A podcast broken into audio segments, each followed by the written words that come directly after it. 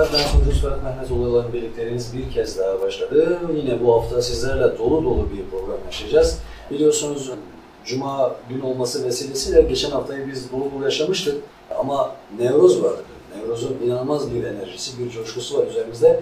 Her ne kadar sesimde biraz volüm düşmesi olsa bile, dün Newroz alanında canlı yayından dolayı biraz sesimde düşüklük yaşadık ama olsun. Dolu doluyuz, enerji doluyuz çünkü yeni bir gün, yeni bir yenilenme ve Newroz bizim için inanılmaz bir enerji kaynağı. Ben Ferhat Mehmetoğlu, Amed Raditibi'de Soruyorum programında hepinize selamlar, sevgiler diliyorum sevgili dostlar. Bugün konuklarımız H D P, Yenişehir eş başkan adayları Belgin Diken ve İbrahim Çiçek konuklarımız olacaklar. Kendilerine tabii ki sorularımız olacak, tabii onların anlatmak istedikleri olacak ve birinci bölümde daha çok genel siyaseti konuşacağız. İkinci bölümde de her zaman olduğu gibi onların projelerini, halka hitaplarını, neler yapmak istediklerini konuşacağız. Ben öncelikle konuklarımıza hoş geldiniz diyorum, yanınıza katıldığınız için. Merhabalar, hoş bulduk. Merhabalar. Dostlar bize ulaşmak isterseniz telefon numaramız sıfır beş otuz dokuz altı yüz beş kırk altı kırk altı sıfır beş otuz dokuz altı yüz beş kırk altı kırk altı aynı zamanda WhatsApp hattımızdır. Bize oradan ulaşabilir. Sizler de mesajlarınızı gönderebilirsiniz. Sosyal hesaplardan bizi takip edebiliyorsunuz. Şu anda Amed Raditibi olarak Facebook'tan da canlı yayındayız. Aynı zamanda Instagram'dan ve tabii ki t- telefon uygulamalarından da bize ulaşabilirsiniz. Dileyen dostlarımız kendi konuklarımıza kendi sesiyle mesajlarını WhatsApp'tan bize iletebilirler. Hoş geldiniz, sefa getirdiniz.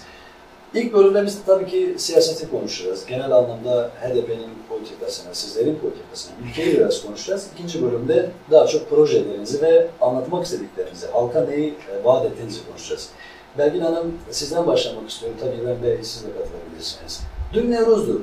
Newroz bütün Kürtler için, bu coğrafyada yaşayan herkes için çok önem atfeden bir durum tabii ki. Ama tabii ki sizin partiniz için de bambaşka bir, özellikle seçim sürecinde propaganda zamanı oluyor. Siz genel itibariyle dünkü Newroz'u nasıl buluyorsunuz? Katılım nasıldı, coşku nasıldı, amacına ulaştı mı, alan nasıldı? Dünkü Newroz'un katılımını çok iyi gördüm. Evet. Tüm e, zorbalıklara rağmen, yani gidiş gelişlerde ulaşım araçlarının eksikliğine rağmen halkın kendi iradesine sahip çıkmasını Newroz alanında coşkusuyla, umuduyla, barış özlemiyle bunları dile getirerek, haykırarak o halkın coşkusunu orada gördükçe daha da yarınlarımıza umutlarla yaklaşacağımızı ve bu H D P sürecinin sahip, halkın sahiplendiğini, yani iradesinin, bu halkın iradesini kimsenin sahip çıkamayacağını bir daha bu halk gösterdi. Yanımızda olarak, H D P seçmeni olarak, Kürt halkı olarak bu mücadeleyi, birlikteliği orada coşkuyla, birliktelikten ve güçlü bir şekilde gösterdi. Göstermesine, birlikteliğine, oradaki o sevincini hep beraber yaşadık. Diyarbakır Newroz'u önemlidir. Yani evet, son evet. E, yaklaşık on on beş yıldır Newroz burada inanılmaz bir coşkuyla kutlanıyor. Bu nedenle Newroz'un verdiği mesajlar sadece siyasi anlamda değil, aslında kültür anlamda, dil anlamda da çok önem atfetmektedir. İbrahim Bey, siz neler söyleyeceksiniz Newroz için? Evet, başkanım aktardı. E, yani eklemek istediklerim tabii var. Yani devlet her zaman zorlar, eksiklik yaratmaya çalışır. Dün de bunu yaptı. on sekiz yaş altı gençlerimizi almadı. Elinde kırmızı, yeşil, sarı fular olanları almadı. on sekiz yaş altı gençleri almama sebebi ne diye? Keyfi bir uygulama tamamen. Yani onların böyle eğlenme, kutlama hakkı yok mu? Vasisiyle beraber gelmesi gerekmişti. Evet. Anne babasının, velisinin olması gerektiğine dair keyfi bir uygulama, tamamen katılımı düşürmeye yönelik. Evet. Bunlarda da başarılı olamadılar. O gençler bir şekilde yolunu bulup alana girdiler büyük çoğunlukla. Bunu da söyleyebiliriz. E yine diyelim ki Batman, Bismil seferine yapan, normal seferine yapan tren yine seferleri durduruldu keyfi bir şekilde. E onun dışında birçok böyle şehir içindeki otobüslerin normal seferleri aksatıldı. Evet. Kayyum tarafından. Kayyum kayyumluğunu yine yaptı yani, halk farkında. Bu tip uygulamalar hepsi yapıldı. Buna rağmen katılımı düşüremediler. Geçen yılı da aşan, baskılar da geçen yılı aşan bir noktada olmasına rağmen, zorbalıklar geçen yılı aşmasına rağmen katılım da geçen yılı aştı. Demek ki ters tepiyor. Kürt halkının iradesi kendini Newroz alanında gösterdi. Zülküf gezen olsun, Leyla Güven olsun, cezaevindeki bütün açlık grevi direnişleriyle sahiplenildi. tecritin kırılması noktasında da ciddi bir tavır koyuldu. Cezaevindeki arkadaşların da sesi olunmuş oldu. Ahmet halkı bir bütüne aslında Newroz'da üzerine düşen sorumluluğu yerine getirdi. Bundan sonraki süreçte artık halkımızın bize verdiği bu perspektif ve moralle çalışmalarımızı sürdüreceğiz. Tabii çalışma ve moralden bahsettiniz sizler de. Siz bir enerji alabilmek için veya sokakta daha çok çalışabilmek için Newroz'u mu bekliyordunuz? Yoksa e, Newroz olmadan o enerji sizlerde var mıydı? Hayır. Aslında elli günlük bir süreç boyunca biz ciddi çalışmalar yürüttük. Newroz bizim bu enerjimizi katladı diyebiliriz. Biz ağımızdaki çalışmaları büyük oranda yapmış bulunuyoruz. Yenişehir ilçesi olarak büyük bir enerji harcadık. Bu enerji Newroz'da katlandı. Ama zaten sokakta ilk günden itibaren, çalışmaya başladığımız ilk günden itibaren her an biz bu enerjiyi insanlarımızın gözlerinden, gülümsemesinden, o öfkelerinin bilenmesinden alıyorduk. O enerji bize her gün, her dakika, her saat aktarılıyordu. Biz de çalışmalarımızı sabahtan geceye Nerede kadar sürdürüyoruz. Yani bilenmiş öfkeleri neydi? Mesela neyi gözlemlediniz sizler? Yani aslında birkaç temel faktör var. Bunlardan birincisi yaklaşık üç üç buçuk yıldır, dördüncü yıla dayanacak beş Nisan'da. Sayın Öcalan üzerindeki araştırmış tecrit sürecinin artık mutlak bir tecrite dönüşmesi ve bunun artık halkın üzerinden de tamamen toplumsal bir tecrite dönüşmesi noktasında halkın bir öfkesi var. Bu öfkenin dışa vurumu. Her an her dakika bunu yaşıyorsunuz. Diğer nokta tabii ki gasp edilen belediyeler. Kayyumlar eliyle gasp edilen belediyeler toplumun, belediyelerimizin yarattığı her türlü değere saldırdılar. Kadın kurumlarına saldırdılar. Dil çalışması yürüten kurumlarımıza saldırdılar. Gençlik çalışması yürüten kurumlarımıza, yapılarımıza saldırdılar. Bir bütünen bir halkın kültür ve tarihine yönelik değerlere saldırdılar. Diyelim ki Mehmet Uzun ismine dahil Yenişehir'de şey yapamadılar. Yani. Tahir Elçi'nin bile parkı. Tahir Elçi'nin özellikle Yenişehir mesela. Şimdi Mervani Parkı'ndaki kabartmaları söktüler yani. Şu an bile şunu söyleyebiliriz ki Yenişehir ezidilere yurt edindirdiğimiz Yenişehir fidanlığını dahi devretmeye çalışıyoruz son günlerde. Apar topar kaçıyorlar bu arada. Kime devretmeye çalışıyorlar? Kişiye, kişiye devretmeye. Kira, evet. Onları netleştirdiğimizde, net bilgiler elde ettiğimizde kamuoyuyla paylaşacağız. Bunun dışında tabii konu açılmışken birçok kurumumuzu da devretmişler. Kadın kurumumuz var şehitlikte. Onu yine devretmişler. Yani konumuza geri dönersek kayyuma ciddi bir tepki var. Biz biraz Yenişehir'de özelleştik ama bu bütün Ahmet'te, bütün bölgede ciddi bir tepki var. Bu sadece daha önce şimdiye kadar H D P partimize oy veren yurttaşlarımız açısından değil, A K P oy veren, bizim tespit ettiğimiz çok sayıda insan oldu. Onların da tepkisi var. Ciddi bir antidemokratik, hukuk dışı bir uygulama.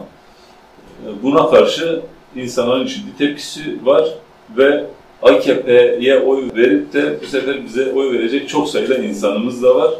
Üçüncü durumda belki de ilk kez Kürdistan'da ekonomik krizin etkisi bu kadar yoğun oluyor.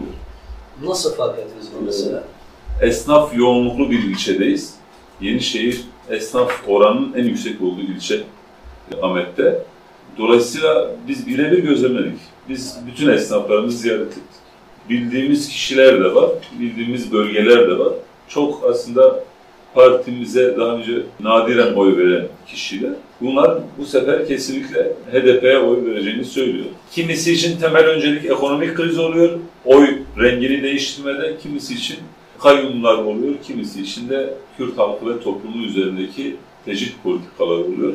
Ama bunlar hep lehimize olan durumlar. Biz de çalışmalarımızda en çok gördüğümüz temel durumlar bunlar, etkenler bunlar. Belgin Hanım'ın alanda kadın temsiliyeti de çok ön plandaydı. Birçok kadınlar yöresel elbiseleri giymişti, gelmişti.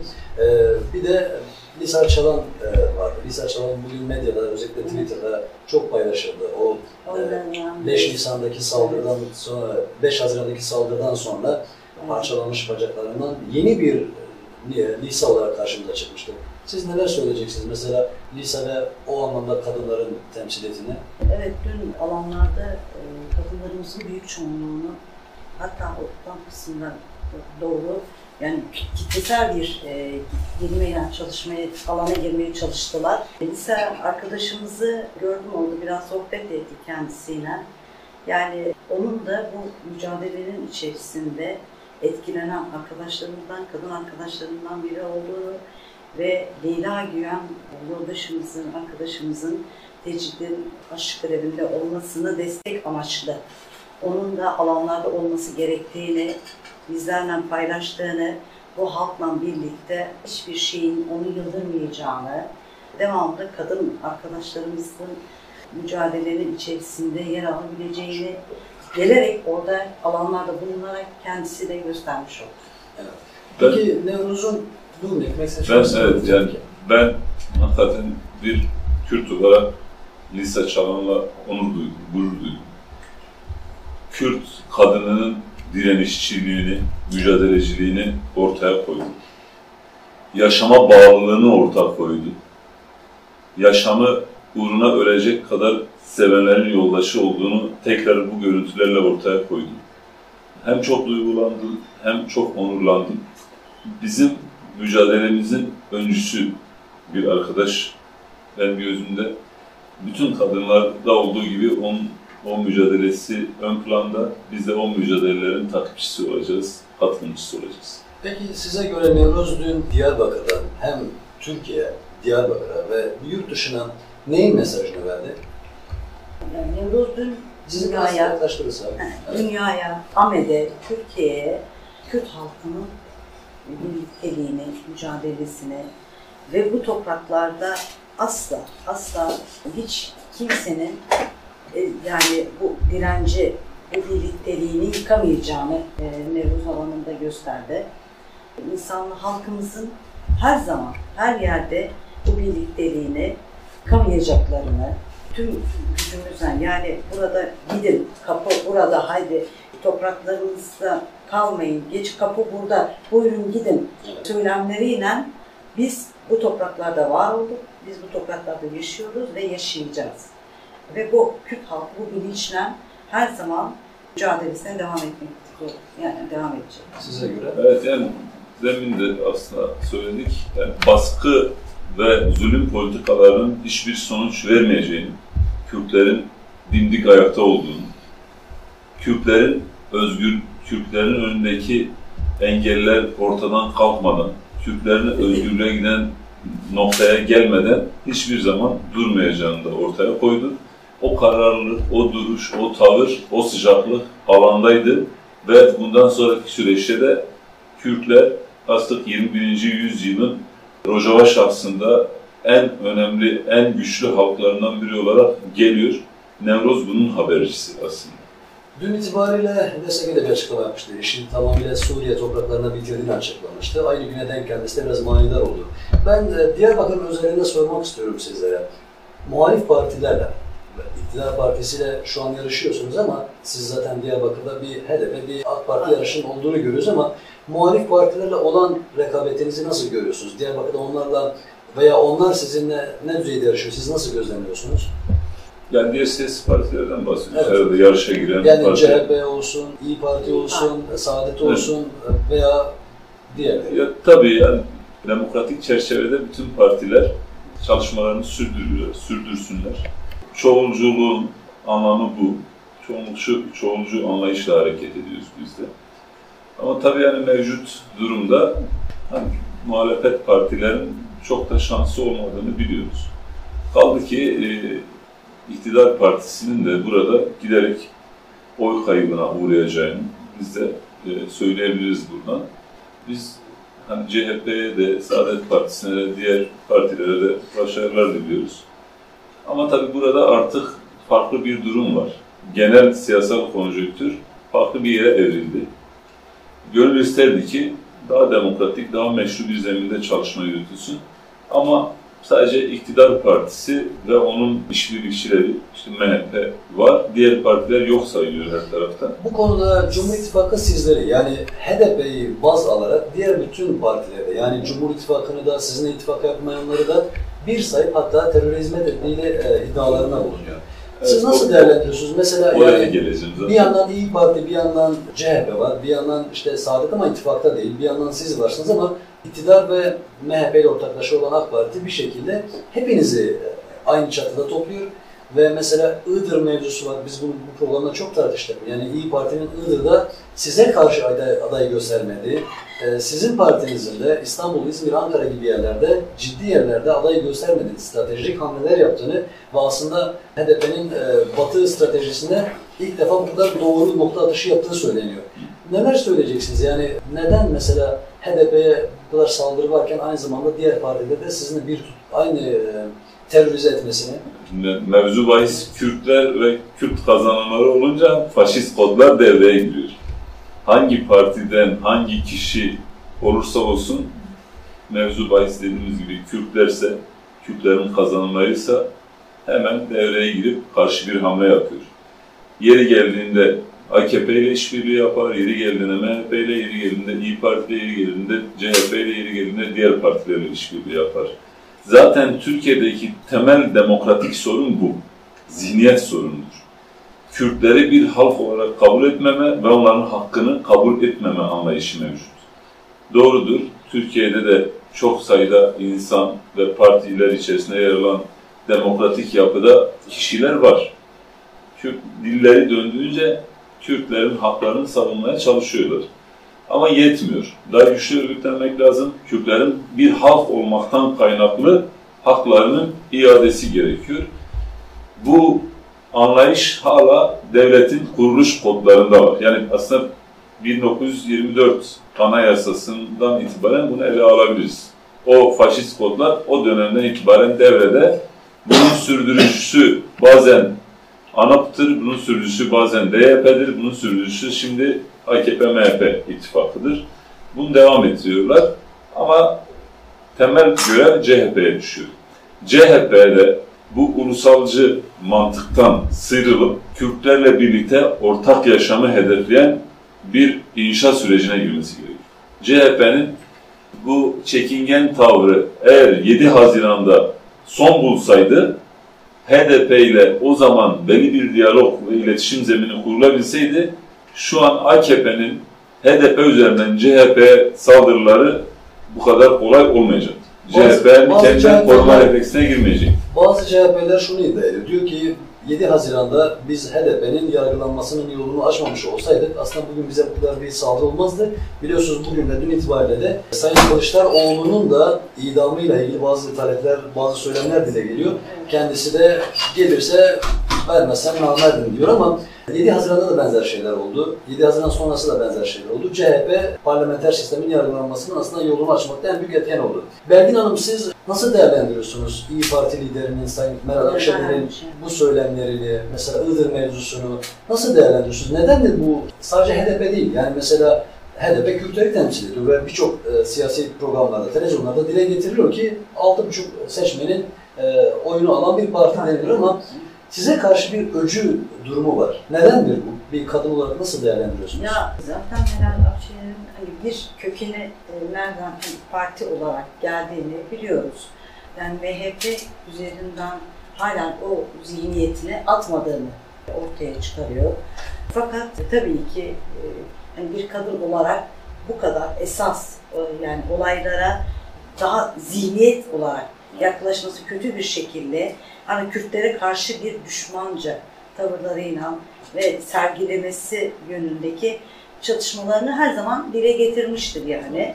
Bunu da bu seçimde kendini hani belki kendi partisini öne çıkarma amacındaki çalışmalarını kendisine tabii ki AK Parti'nin sistem olarak gerilediğini ve bu seçimlerde daha farklı bir konuma gelebileceğini düşünerek kendi çalışmalarıyla kendini ön plana çıkarma düşüncesiyle partisini daha da yükselterek yani düşünceleriyle yaklaşarak çalışmalarına ve konuşmalarına halka Kürt halkına karşı tepkisini göstermeye çalışıyor. Yani Türkiye'de Kürt seçmenin, Kürt kitlesinin veya Kürt realitesinin ciddi bir karşılığı var. Bunu ise İstanbul'da görüyoruz, bunu buralarda görüyoruz. Mesela Kürt seçmen Binali Bey diyor ki H D P'nin İstanbul'da adayı yok, o yüzden bana oy verecek diyor bir televizyon programında. Dün gördük mesela Sayın Cumhurbaşkanı son zamanlarda Kürt'le ilgili hiçbir şey dile getirilmiyorken dün Kürtçe Newroz kutlama mesajı yayınladı. Abi onu da... okudunuz, ben ondan bahsedeyim. Buyurun, bahsedin o zaman, buyurun. Yani tabii çok dikkat çekici. Tabii bu kayyumda geçen biliyorsunuz sloganlarını Kürtçe'ye çevirmişti ama hani çevirememişlerdi. İşte belediye işi gönül işi derken evet. belediye işi dişi işi gibi bir şey olmuştu. Tabii bunlar komik şeyler ama trajikomik. Daha önce de olmuştu. Ben Çünkü Kürtçe'yi... T R T, Bakir Bey, Bekir Bey durumları da var. O doğruydu, o doğruydu. O kesinlikle doğruydu anlam olarak. Ama tabii Kürtçe'yi ilk geldiği gibi yasaklayan, tabelaları sökenlerden bahsediyoruz. Kim inanacak size? Kimi kandırıyorsunuz? Newroz alanın etkisi olsa gerek, o Newroz mesajını biz gördük hem de W ile yani. V ile. Bu sefer profesyonel yazmışlar aslında. Yazım hataları çoktu. Olsun, biz yine de anlayabildik. Ama önemli olan tabii içeriği değildi. Onun Türkçe'de olmayan harflerle yazılmış olması, bunun için ceza yiyen arkadaşlarımızın olması, çocuklarımıza W ile, H ile ve Kürtçe'deki, Kürtçe'de olup Türkçe'de olmayan harflerle isim vermek istediğimizde engellerle karşılaşıyorduk ve cezalandırıyorduk kimi zaman. Bunlar yine benzer. Bu bir, bu bir sonuç mu diyorsunuz? Mücadelenizin bir sonucu mu diyorsunuz? Bu Newroz alanı gösterdi ama tabii şu, şunu da şöyle anlamak lazım yani. Direkt kabul ettiler, her evet. şeyi kabul ettiler anlamda değil. Politik hamlelerle yürütmeye çalışıyorlar. Nerede? Yani Kürt seçmenin gönlünü kazanmaya mı çalışıyorlar? Evet, evet evet. Sadece yani Kürtçe üzerinden ya da o harfleri kullanma üzerinden bunun propagandasını yaparak bunlar tabii işe yaramayacak. Çünkü evet. bütün halk biliyor ki Kürtçeyi yasaklayan bir zihniyet ortada yani. Şimdi belki başka örnekler verir, işte T R T şişi açtık, şunu açtık, bunu yaptık ama onlar A K P propagandası yapan ve kötü bir Kürtçeli yapan bazı kanallar, bazı radyolar. İşin açıkçası ben birkaç defa izledim o programları. Biz de Ankara'daydık. Ben şahsım katılmadım ama bir sanatçı dostumdan dolayı o programı izlemek zorunda kaldım. Berdan Madin'in programının sözüm ona adı T R T Kürtçe olan bir televizyonda, sözüm ona Kürtçe olan bir programda yüzde yetmişinin Türkçe yapıldığını gördüğümde arada böyle İbrahim Tatlıses vari hey hey ha ha ha gibi şeylerin Kürtçe olduğunu iddia ediyorlar evet, ama... Zaten Berdan Mardin biliyorsunuz son günlerde biraz, gündemde... Evet, onu da bile getirmek istedim. Ozan, zaten, evet. Ozan Dino'nun parçasını aşırmış, daha önce de aşırmıştı. Bazı sosyal medya organlarında uyarılar yapılmasına rağmen tekrar anonim diye gösterip çalıntı bir parça yayınladı, kendi parçasıymış gibi. Aslında T R T Şiş'teki ya da işte A K P'nin kanallarındaki, yapılarındaki anlayış bu.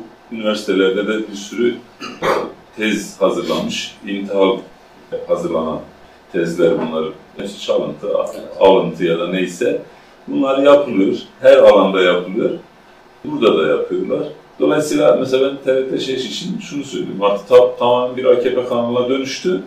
Türkçe düşünen, Türkçe zihinli, Kürtçe kanal diyebiliriz. Biraz zihni Türktür, Türkçedir.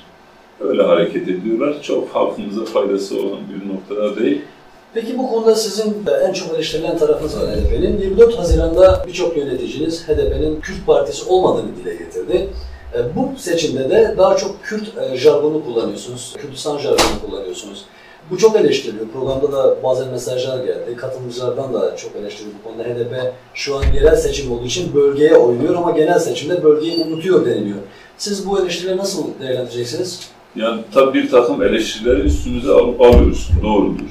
Dilimize sahip çıkmada, dilimizi kullanmada yani eksiklerimiz oluyor.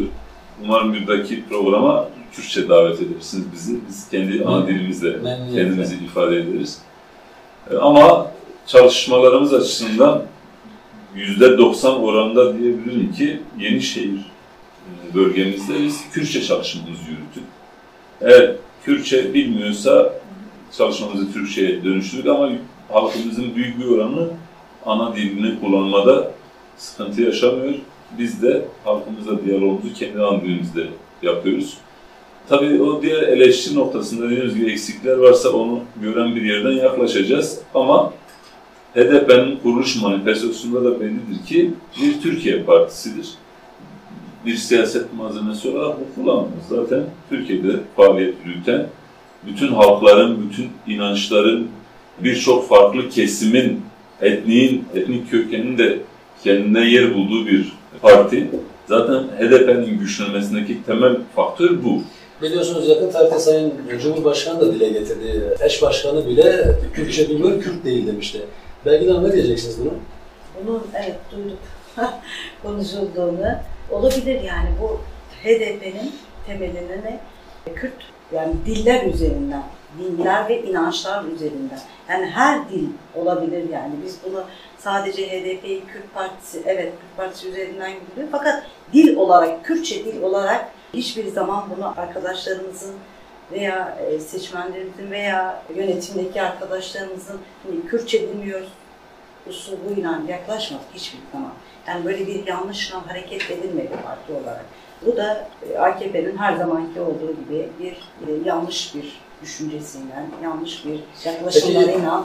A K Parti'nin dışında veya muhalefetin, Cumhur İttifakı'nın dışında kendi tabanınızda bu konuda size eleştiri var mı? Yok, hayır. O, o konuda o kadar hani Kürtçe bilmiyor, bilmediği için hani yerelde veya farklı bir alanda yer almadığı gibi böyle bir şey asla yani. Bunu, konusu bile olamaz yani. Aslında bizim mücadelemiz birleşik bir mücadele. Yani bütün halklar, bütün diller, herkesin mücadele alanı bulabileceği bir parti. Bu temelde aslında çalışmayı yürütür. Temel sürükleyici gücümüz mücadelemizdir. Eğer ortak mücadele ruhunu yakalayabiliyorsanız, Türk de olsanız, Kürt de olsanız ki Genel Başkanımız dün Kürdüm, Türk'üm, Türkiye'liyim dedi. Yani bundan daha açıklayıcı bir anlatım olamaz. Ama şu çelişkiyi de ifade etmek lazım. Yani hükümet kanadan yapılan bu nokta aslında daha önce kendilerinin eleştirdikleri, çokça laf ettikleri Kürtçülük üzerinden bir kavram. Yani biraz Kürtçü bir damara hitap eden bir noktada hareket ediyor A K P. Bu yüzden böyle bir saldırgan tavır Sezai Temel üzerinden yapılıyor. Tam da, tam da bu konuda şunu söylemek isterim. Mesela siz bölgede bir ittifak içerisine girdiniz. Yanılmıyorsam yedi sekiz parti H D P'ye destek veriyor ve bu hatta bazı ilçelerde o ittifakın adayları da şu an belediye başkan adayı olarak gözüküyorlar. Siz bunu nasıl değerlendiriyorsunuz? Mesela yedi Haziran'da da sonrasında da seçimlerde de bazı partiler sizi desteklediler. Bileşen olarak desteklediler sizi. İstanbul, İzmir, Ankara, Batı illerindeki bazı siyasal hareketler de sizi destekledi. Ama buradaki ilk defa bu kadar kalabalık bir Kürt partisi, içinde Kürdistan cümlesi geçen partiler ki onlara destekten sonra biliyorsunuz davalar açıldı isimlerinden dolayı. Evet. Bunu nasıl değerlendiriyorsunuz? Tabii ara ara aklımıza geldiğini söylemek için ama sizin sormanızı bekledik nihayetinde. Zaten seçim stratejimiz aslında iki ayaklı bir strateji. Birincisi Kürdistan'da Kürt partileriyle olan ulusal birlik temelinde ittifak. Bu sadece seçim ittifakı değil. Evet. Aslında bu görüşmeler, bu çalışmalar Kürt partilerimizle daha önce başlayan bir süreci ifade ediyordu. Bazı çalıştaylar da olmuştu dil konusunda. Tabii, bizzat benim de dahil olduğum bir çalışmaydı. Evet. O sadece dil üzerinde bir çalışma yürüttük ama en azından ortaklaşma zeminini, bir aradalık zeminini yaratabildik. Onun da etkisi oldu tabii bu süreçte. yirmi dört Haziran öncesinden de, aslında yirmi dört Haziran seçim süreci başlamadan önce de görüşme trafiği vardı partilerimizle. Böyle bir noktaya gelindi. Seçim biraz onu aslında sekteye uğratmış oldu. Bu görüşmeler, bu tartışmalar, bu diyalog zemini seçim odaklı değil. Bunu öncelikle belirtmemiz gerekiyor. Bu zemini seçimlerden sonra daha da güçlendireceğiz. Mevcut A K P, M H P hükümeti zaten ülkeyi seçimlerle idare ettiği için çok diğer çalışmaları birlikte sürdürmeye fırsat bulamıyoruz. Ama bir diyalog zemini yakalandı. Bu konuda size bir soru sormak isterim. Komisyonda olduğunuz için kendiniz belirttiniz. Bazı partiler, birkaç, iki veya üç parti size destek vermedi, katılmadı ve şu an Diyarbakır'da da onlar da hem bağımsız olarak adayı gözüküyorlar. Bunun sebebine neden size katılmadı onlardaki katılanlarla birçoğu zaman onların yoldaşlık yaptığı, birçok konuda aynı platformda durdukları gözüküyordu. Şimdi o partilerde mesela ikisi zaten mevcut dil platformunda, Kürtçe dil platformunda çalışmalarını sürdürüyorlar yani. hala da sürdürüyorlar. O durumu enterese eden bir durum ortaya çıkmadı aslında. Yani dil koruması konusunda veya dilin gelişmesi evet. konusunda sizinle beraber gidiyorlar ama tabii, siyasi tabii. ayakta karşınızda şu anda. Yani tabii o genel merkezin o, üzerine yürütülen bir takım tartışmalar, bu partilerimizle görüşmeler oldu. Nihayetinde ortaklaşmama durumu çıktı. Bu biraz genel merkezimizi ilgilendiren bir durum. Ama gönül isterdi ki bütün Kürt partileri ortak bir çatı altında toplanabilsin. Yani dün burada Newroz alanlara güzel bir görüntü ortaya çıktı biliyorsunuz. Bütün partilerimiz evet, konuştu. konuştu. Peki temel eksen neydi? Yani onların katılmamasında adaylık veya belediye temsiliyeti konusunda bir başka bir şey miydi? O noktaya hiç gelmedi. Yani o noktaya gelmeden kendi adaylarını çıkaracakları noktasında kendileri bir çalıştay düzenlediler. O kararı kendileri aldılar. Zaten o zeminde oluşmamış oldu böyle. Peki Belgin Hanım, siz Türkiye'deki atmosferi nasıl buluyorsunuz? Yani mesela Türkiye'nin batı illerine baktığımızda H D P birçok merkez büyük şehirlerde adayı göstermedi. İlçelerde var ama büyüklerde göstermedi. Doğru bir strateji gibi. Birçok gazeteci bunu doğru mu? Ki ben de doğru buluyorum. Hatta H D P ilk defa muhalefet yapıyor dedim ben de. Çünkü muhalefetten çok eleştirilerden biri de sizin partiniz. C H P'liler sizi de eleştiriyor çünkü meclisteki üçüncü partisiniz. Siz nasıl değerlendiriyorsunuz bu adımları?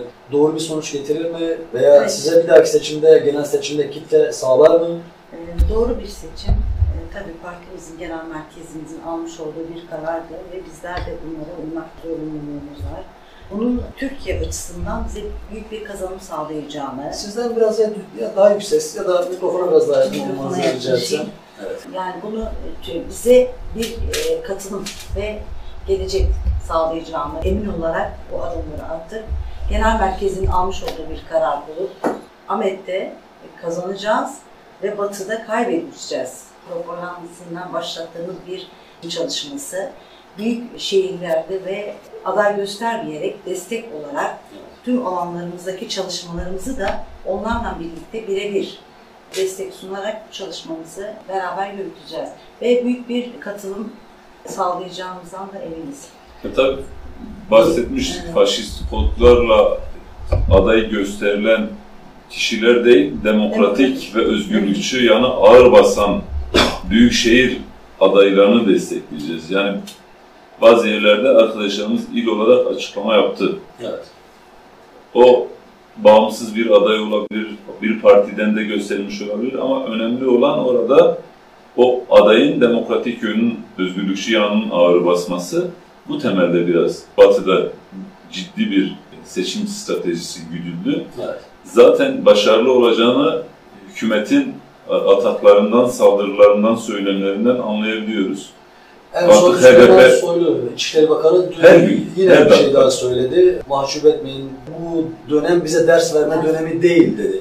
Bu çok önemli bir cümleydi. Geçen haftalarda zafiyet göstermeyiz. Evet, evet. Yani bizi ayaklarına götürmeyin.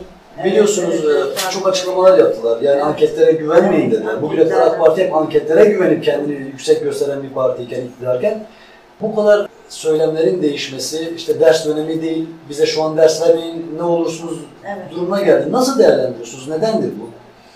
İşte tabii artık işin sonuna geldik yani. on yedi on sekiz yıllık bir sürece doğru gidiyor A K P hükümetinin iktidarda olduğu. Artık kullanacakları herhangi bir argüman, bir malzeme kalmadı. Bakın her gün farklı bir konu bulunuyor, tutmuyor. Bir gün Yeni Zelanda'dır, bir gün Netanyahu'dur, bir gün Trump'tır, bugün son işte evet. biliyorsunuz Golan Tepe'lere gibi durum. Her gün farklı bir şeyle karşılaşacağız ama hiçbiri tutmayacak. Bugün Golan Tepe'leri... Harç bitti yapıp paydos aslında yani. Evet, bugün Golan Tepe'ler e, ana akım metinleri çok tartışılır ama ilginç olanı da on puanlık bir dolar artışı var. Dün itibariyle beş kırk beş beş kırk altı seviyesindeyken bugün beş elli altı seviyelerine yükseldi.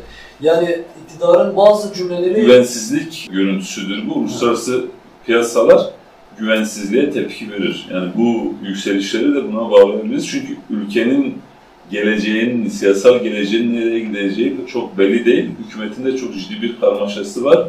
Bu uluslararası piyasada etkisini buluyor aslında. Peki ben bir şey sormak istiyorum her ikinize de. Ben burada C H P'leri de konuk aldım, bağımsızları da konuk aldım. C H P'ler ısrarla sordum. C H P'ler işin açıkçası bölgede H D P'nin desteklenmesinden çok çok yani hatta açık açık söylediler yani kendi tabanımızı serbest bırakıyoruz. Biz burada zaten ciddi bir oranda oy çıkaramıyoruz. Geçmişte de çıkaramamıştık diye. H D P'nin desteklenmesini aslında bir üstü örtülü bir şekilde desteklemiş oluyorlar. Sizler yani H D P olarak mesela Batı'da adaylarınızı gösterdiniz. Bu bir stratejik hamleydi. Doğru bir hamleydi. Çünkü AK Parti, M H P, Cumhur İttifakı'nı sekteye uğratmak istiyorsunuz. Onların deyimine de ders verilme zamanı gibi gelmiş. Peki H D P veya C H P neden ittifak yapamadı? Burada görüşmeleriniz nasıl oldu? Tamam, siz Diyarbakır özelindesiniz ama sonuçta partilisiniz. Genel için yani. Sorun evet. Yani neden C H P ile, hadi İYİ Parti ile yürüyemeyeceğinizi ilan etmişsiniz. Birçok alanda yürüyemiyorsunuz ama C H P ile neden yürüyemediniz? Veya C H P neden H D P ile yan yana gözükmekten çekiliyor? Şimdi C H P'nin devletin Türkiye Cumhuriyeti'nin kuruluş kodlarından kaynaklı etkilerini azaltması gerekiyor. Bir türlü bunu beceremiyorlar. Kimi zaman demokratik eğilimi yüksek olan kişiler yönetime geldiği halde yine de bunu aşamadılar. Tabii Kemal Kılıçdaroğlu'nun bas, hükümetin dokunmazlık sürecinde, milletvekillerinin dokunmazlık sürecinde iyi cevap olamaması ve hükümetin ataklarına karşı kendini savunmak zorunda hissetmesi ve dokunulmazlığı kaldırmazsam namerdim ve peşinden dokunulmazlığı kaldırması C H P'de ciddi bir gerileme yarattı ve şimdi yine hükümetin söylem saldır, söylemsel saldırılarına karşı C H P'nin Kemal Kılıçdaroğlu üzerinden yine idam polemiğine girmesi ve getir ben o imzalarım demesi, el kaldırım demesi ciddi bir handikaptır C H P. Bizim tabanımızın bu tip şeyleri kabul edebilmesi mümkün değil. Dolayısıyla C H P'nin çok cesur davranması gerekiyor. Biz bunu C H P'lere de söyledik. Yani iletişimimiz var, Diyarbakır için söylüyorum. Görüşüyoruz. Onları ziyaret ederiz, biz ziyaret ederiz. Kendi genel merkezlerinden yöneticileri geldiği zaman da aktardık. C H P'nin cesur olması lazım. Eğer temel hedeflerinin, ülkenin demokratik bir yapıya kavuşması ise, çoğulcu bir yapıya, anlayışa kavuşması ise hedefimiz ortak diyoruz. Yani birlikte olalım. Her türlü çabayı sarf etmeye hazırız. C H P dediğimiz gibi yedi Haziran sürecinde bu şeyi kaçırdı elinde. Treni o zaman kaçırdı. Evet. Ama biz treni durdurmaya hazırız. Ben her konuma kendi partisini eleştirmesini istiyorum soru olarak veya onlardan öyle bir beklentim var. Bu mesela siz şu anda H D P olarak katıldığınız için H D P eleştirmenizi istiyorum. Saadet'i, Saadet'i eleştirmesini istedim. Henüz AK Parti bize konuk olmadı, ısrarla olarak konuk almak istiyoruz ama onların programları yoğundu. Umarım önümüzdeki günlerde konuk olurlar. Siz H D P'yi eleştirmek isterseniz, vatandaş gözüyle neyi eksik bulursunuz? H D P neyi yanlış yapıyor? Tabii bu zor soru ama bizim partimiz açısından değil. Çünkü eleştiriyoruz, eleştiri mekanizmasının güçlü olduğu bir alandan, bir partiden geliyoruz. Bu noktada halkımızın da temel olarak bize yönelttiği eleştiriler var. Biz bunları kabul ediyoruz, doğru buluyoruz. Temel olarak son süreçlerde özellikle çok halkımızla iç içe olmamaktan, onları onlarla bir arada olmamaktan şikayet ediliyor, eleştiriliyor. Bu temelde bizde zaten en temel eleştiri sürüm aslında. Hani en görünürü bu. Bunu yapabilirseniz diğer eleştiriler zaten ayağa yere basmaz. Biz de halkımızla birlikte bir olup, beraber olup çalışmalarımızı da, belediye çalışmalarımızı da onlarla ortaklaşacak meclisler üzerinde çalışma yürüteceğiz zaten. Bu eleştiri dikkate alıp diğer eleştirileri de bir şekilde atlatacağımızı, onların öz eleştirisini vereceğimizi düşünüyoruz. Peki kısa kısa neydi bu eleştiriler? Biraz bahsedebilir misiniz? Mesela halk neden şikayetçisi? Yani tabii biliyorsunuz yani belediye üzerinden daha çok bu süreçte oluyor ama bu dediğimiz, ilk söylediğimiz genel bir durum. Yani halka inememe, halkla bir arada olamama, bir selam dahi verememe durumu. Tabii bu devletin baskıları, zulmü ile anlatabilirsiniz ama bunlar gerekçe olamaz. Sonuçta insanlarımıza ulaşmamız gerekiyor. Ama biraz tabii yoksullukla ilgili durumlar çok yaygın. İşte belediyemizin, partimizin buna daha çok katkı sunması gerekiyor. Ciddi yoksul halkın olduğu bir şehirden, Yenişehir yoksul bir ilçemiz yine. Çok farklı görünüyor ama öyle değil yani ofisten ya da işte Yenişehir'den Yenişehir, ibaret değil. değil. Kesinlikle değil. Kaldı ki yani Sadece esnaf yoğunluklu bir bölge olduğu için sanırım böyle düşünüyor ofis ve Yenişehir için. Biraz yoksullukla ilgili genel eleştiriler de var. Partimizin ya da belediyemizin bunlara ilgili proje üretememesi ya da projelerin eksik kalması. Aslında birçok çalışma yürütüldü. Ama devlet bir şekilde sekteye uğrattı onları da. Kimisi de uygulandı, yani uygulanan çokça projemiz de var. Demek ki bunları bir de görür kalmamışız. Bu da bir öz eleştiri olsun. Bizim bu çalışmaları, belediyelerimiz, partimiz üzerine yapılan çalışmaları görünür kılmada da eksik kaldığımızı söylüyoruz. Benim siz ne eleştirmek istersiniz? Ee, aynı şekilde ben de başkanla katılıyorum. Gezdiğimiz mahalle, mahalle esnaf olsun, evler olsun, aileler olsun. Yani gelen bize eleştiriler, açığız. Her zaman parti olarak eleştiri, öz eleştiri olarak açığız. Yani halkın içerisinde belki yaşantı, yaşadığımız süreçten dolayı olabilir. Bu süreçlerden dolayı biraz halktan uzaklaştığımızı, çünkü tek eleştiri noktası biraz daha beraberlik, biraz daha halkın içinde olma ve çalışmalar sürecinde, yani iş konusunda. Hani yerel yönetimleri bir iş alanı olarak halkımıza belki benimsetilmiş veya öyle bir hani, e, olanak sunulduğu için böyle bir beklenti içerisindeler. Yani iş kesimlerimiz var. Hem yani böyle Yenişehir'i e, ofis ve lise caddesi olarak görmeyelim. Yani Yenişehir büyük bir alan. Belünsel, Şemsiler, Efser, Fiskaya, Aziziye, Seyrantepe Mahallesi, bunlar genelde halkımızın çoğunlukla işsiz olan e, alanlarımızı, bu alanlarımızı tek tek geziyoruz. Ve halkımızın isteği, halkımızla birlikte beraber, biz halk olarak sizinle birlikteyiz. Yani bunları ellerine, göğüslerine dayayarak, kadın olsun, genç olsun, yaşlılarımız olsun, sarılıp bizleri alnımızdan öpüyorlar. Biz sizinle birlikteyiz. Bu mücadeleyle birlikteyiz, bu halkla birlikteyiz. Fakat hani sizlerden de bu sahiplenmeyi bekliyoruz. Ben Sayın Selçuk Muzaffer'e de o soruyu yönetmiştim. Halkın çok eleştirdiği bir konudur bu. Diyarbakır'ın son süreciyle ilgili. Neden yirmi dört Haziran'da milletvekilliği verilen bir adayımız, birinci sıra adayımıza şimdi belediye başkanı seçildiği konusunda çok eleştiriler var. Selçuk Bey'i çok severiz. İyi bir doktor, iyi bir hekim. Diyarbakır'da çok iyi bir karşılığı tabanı olan bir kişi ama biz zaten onu vekil yaptık. Vekil, bizi temsil etsin denildi. Neden H D P bir başka adayı değil de vekili Diyarbakır'da gösterir ve bir yine benzer bir konu, bir başka vekilimizin de tekrar buradan seçilip Bingöl'den aday göstermesi. Bu konu çok yazar çizer tarafından eleştiriliyor. Nasıl değerlendireceksiniz? Tabii parti merkezimiz bunu çok tartıştı. Biliyorsunuz son döneme kadar da netleşmedi. En son Selçuk Hoca'da karar kıldı. Bizce iyi bir tercih. Bunu alanda da görebiliyoruz. Belki eleştiriler olabilir, kısmen haklıdır ama sonuç itibariyle partinin aldığı kararın, tercihin oy oranı itibariyle yüksek olacağını düşünüyoruz. Selçuk Hoca olsun, Hülya arkadaşımız olsun, çok emektar, bu halkın her kesimine ulaşabilecek, çalışma yürütecek, iletişim kurabilecek düzeyde arkadaşlarımız. Hem tabii biz böyle Arka, yapabilecek... Parlamentodan vazgeçti mi? Söylemleri bile var. Yok yani onlar çok e, gereksiz tabii şeyler, söylemler. Hayır, arkadaşlarımız daha önce biliyorsunuz yani yirmi, yirmi bir arkadaşla bu mücadele yürütüldü. Sonra otuz yedi oldu, elli dokuz oldu, altmış yedi oldu, seksen oldu.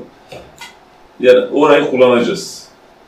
Ama bizim temel çalışma alanımız yerel yönetimler olacak. Yani. Yerel yönetim ayağımızı son derece güçlü kılacağımız bir çalışmayla halkımızın hizmetinde olacağız. Halkımızın Selçuk Hoca gibi bir değere sahip olması bizim açımızdan önemli. Bu yüzden çok bunların tartışmaya gerek olmadığını, evet eleştiriler olabilir. Bir vekil bizim için çok önemlidir ama Ahmet Büyükşehir Belediye Eş Başkanı bizim için daha önemlidir diyebiliriz. Belgin Hanım, siz ne diyeceksiniz bu konuda? Ee, daha önce de bu konular tartışıldı ama bir e, halkın iradesini e, göz önünde bulundurmak gerekiyor. Bir e, ön seçim gibi e, halkımızla program alınarak, e, halka da sorularak, bir, e, yani onu da karar alındığı zaman onu da göz önünde bulundurarak bu kararı e, partimizle birlikte aldık. Eğilim yoklamaları e, da yapıldı yani. E, Selçuk e, doktor halkın yani Ahmet kendisi gibi evet. Söylenen bir şey var, e, tedavi ettik işler var evet, mesela evet, yeterli evet, deniliyor. Yani halkın iradesiyle sevilen bir arkadaşımız, öyle diyelim. İkinci bölümde daha çok projelerinizi ve Diyarbakır hizmet politikalarınızı konuşacağız. Kısa bir aradan sonra yine sizlerle beraber olacağız. Değerli dinleyicilerimiz ve izleyicilerimiz, ben sunucu Ferhat Mehmetoğlu, Amed Raditibi'de sizlerle Soruyorum programına devam ediyoruz. H D P Diyarbakır Yenişehir eş başkan adaylarını konuk aldık. Birinci bölümde daha çok genel siyaseti konuştu. İkinci bölümde onlarla beraber politikalarını, vaatlerini dinleyeceğiz. Ve yine sizlerle olacağız. Kısa bir aradan sonra bizden ayrılmayın.